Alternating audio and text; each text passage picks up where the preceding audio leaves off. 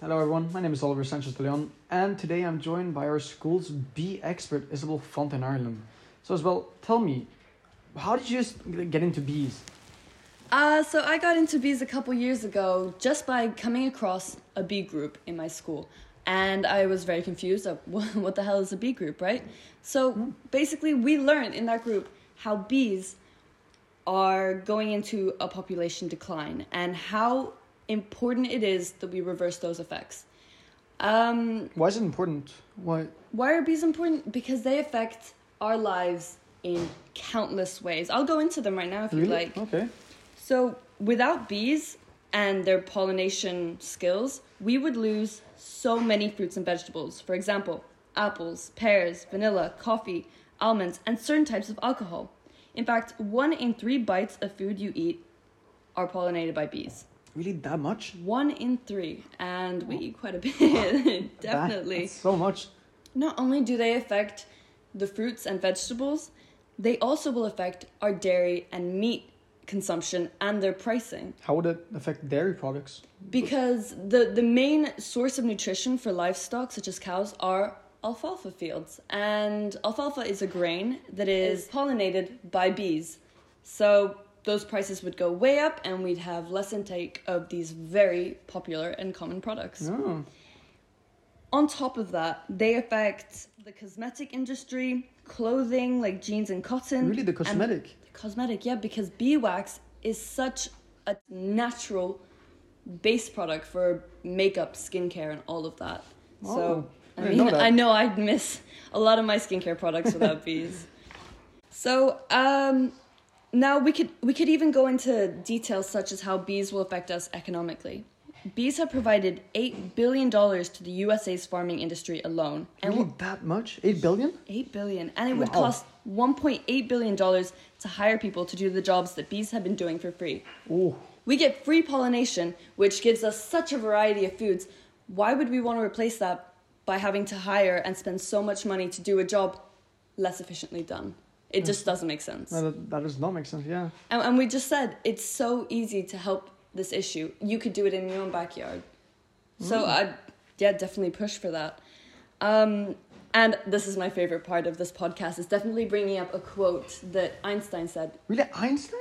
Einstein was into the bees. Um, Really, damn. He said, "If bees vanished, we'd only have four years left to live on this planet." Really, four years? that little? That's how big of an impact bees have, and it's such it's an issue that nobody talks about. I mean, you think Yeah. bees, okay, maybe they're the annoying insects. I haven't sting heard about you. this before you came here and talked about it. I hadn't heard about it until two years ago, and it always astonishes me how people don't know. I mean, you've got the big issues that definitely have to be tackled, but we also got to think of little insects that affect their daily lives in such massive ways. So I heard you had an interview. Yes, I did. Um, back in February 2021, uh, I had an interview with uh, BeeLife EU, which is an NGO created uh, from the need of beekeeping associations to deal with the environmental issues that um, affect bees. So, what I basically learned in this interview, there's a lot, and um, hopefully, I'll be writing some kind of um, article on it with the information that I garnered. But basically, in a nutshell, um, what they do is they try to do individual system change. So they they aren't focusing on the little little solutions. They're trying to think of the big picture and what is the big picture that's affecting bees. That being pesticides.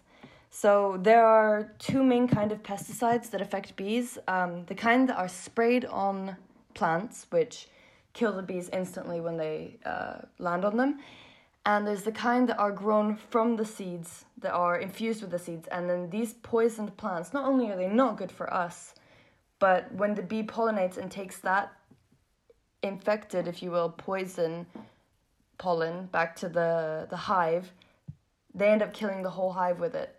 So it kills even more bees. So what this NGO is trying to do is trying to cut pesticides at the source and trying to stop the import of it into into well Europe and stop the production of it because that's what's going to make the the big difference, the big change. So yeah, they try to change their policy on bees. Um, so yeah, now that we know how bees are really important, let's talk about uh, Oh, why sorry. clim- Why climate change is affecting? Um, climate change is affecting them in numerous ways, mainly the rising temperatures. So, bees and a lot of insects survive on very specific temperatures. So, even 2 degree increase would mean that a vast number of bees would die. That little? hmm and it, it affects so many other things we all know. Um, not only that, but bees have to disperse to find colder areas for their survival, which means hives become smaller and the survivability of hives uh, lowers incredibly. So th- those are the big issues. It's the temperature increase, and we've really got to tackle that. Aren't bees a secondary issue in climate change? So, in uh, climate change, you've got different levels of um, the different issues and how important they are in relation to the size of their impact. So, you know, greenhouse gas emissions are very big and need to have a lot of attention and focus on to, to help.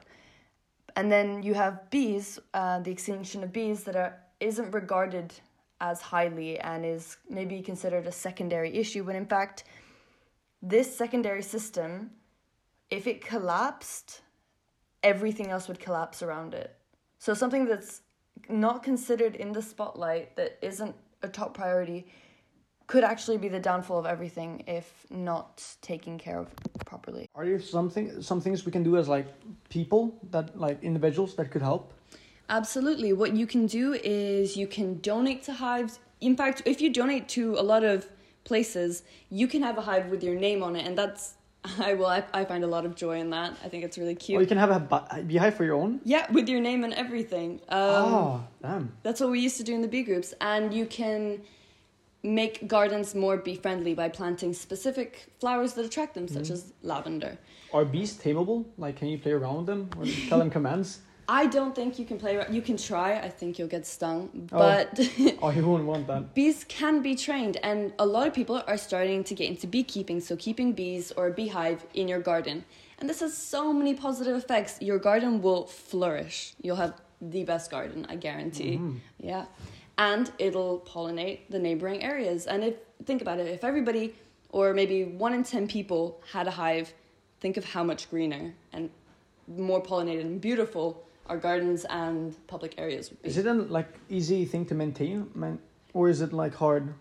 Beekeeping does take practice. Um, it's but it's like taking care of any other pet. Oh. Uh, there's certain tools you'll need, and I think it's a very interesting hobby, and it's something you can definitely. So it has an easy about. learning curve. I think it has a very easy learning curve, and it's been shown to as well. Uh, I've done some research too. I've heard that the U.S. government is imp- uh, implementing like a specific area of around like 200 square miles that they will keep the bees, and that there's no, you can't have factories in there or stuff like that, so the temperature doesn't rise there so much. Can you tell me about that? so yes, there are a lot of conservation programs, and with donations, we can save more forest and more bee-friendly areas. So the hives won't have to disperse, and we'll have more healthy hives. Mm-hmm. Yeah. What's the parallel with climate in this? So the answer to this kind of lies into the previous two questions. Yes, there are things that you can do yourself to help um, the bees, such as, you know, having your own beehive, uh, being more conscious of what you put in your garden, donating. But at the end of the day, that isn't going to fix the issue. Uh, it doesn't matter how many gardens uh, people plant. Um, pesticides are the major problems, and what is going to help in the long term is to make these major policy decisions on and implement specific laws and policies in different countries. Um, so yeah, that that's what's really going to make the big difference. Unfortunately, though, that doesn't mean that people should not be conscious, aware, and proactive. How are you doing to spread this information to people? Because I've seen in our school some posters around. Is there other ways or? Uh, well, awareness is big. Social media presence is big. I definitely recommend following some good bee Instagrams and using those Yeah. hashtags. Um, and it just gets people involved. Donate, take action, and it's a lot more fun than you may think. It's not a chore. It's it's fun, Yeah, it actually helps like the whole world. Yeah, absolutely. Um, and so yeah, we've been living on planet A and it has failed us. So now we must turn to plan B and! Go for I slogan. I like that slogan. it's a really good slogan. And now to end off this nice podcast, I have a really nice bee pun. What's a bee's favorite painter? What? Pablo Picasso. That was terrible. That was really bad. Thank you everyone for listening to our nice podcast about how climate change affects bees. Help the bees. Yeah, thank you so much for coming as well. It Thank was you great for having you me. here. And thank you all for listening. Have a great day. Goodbye. See you people.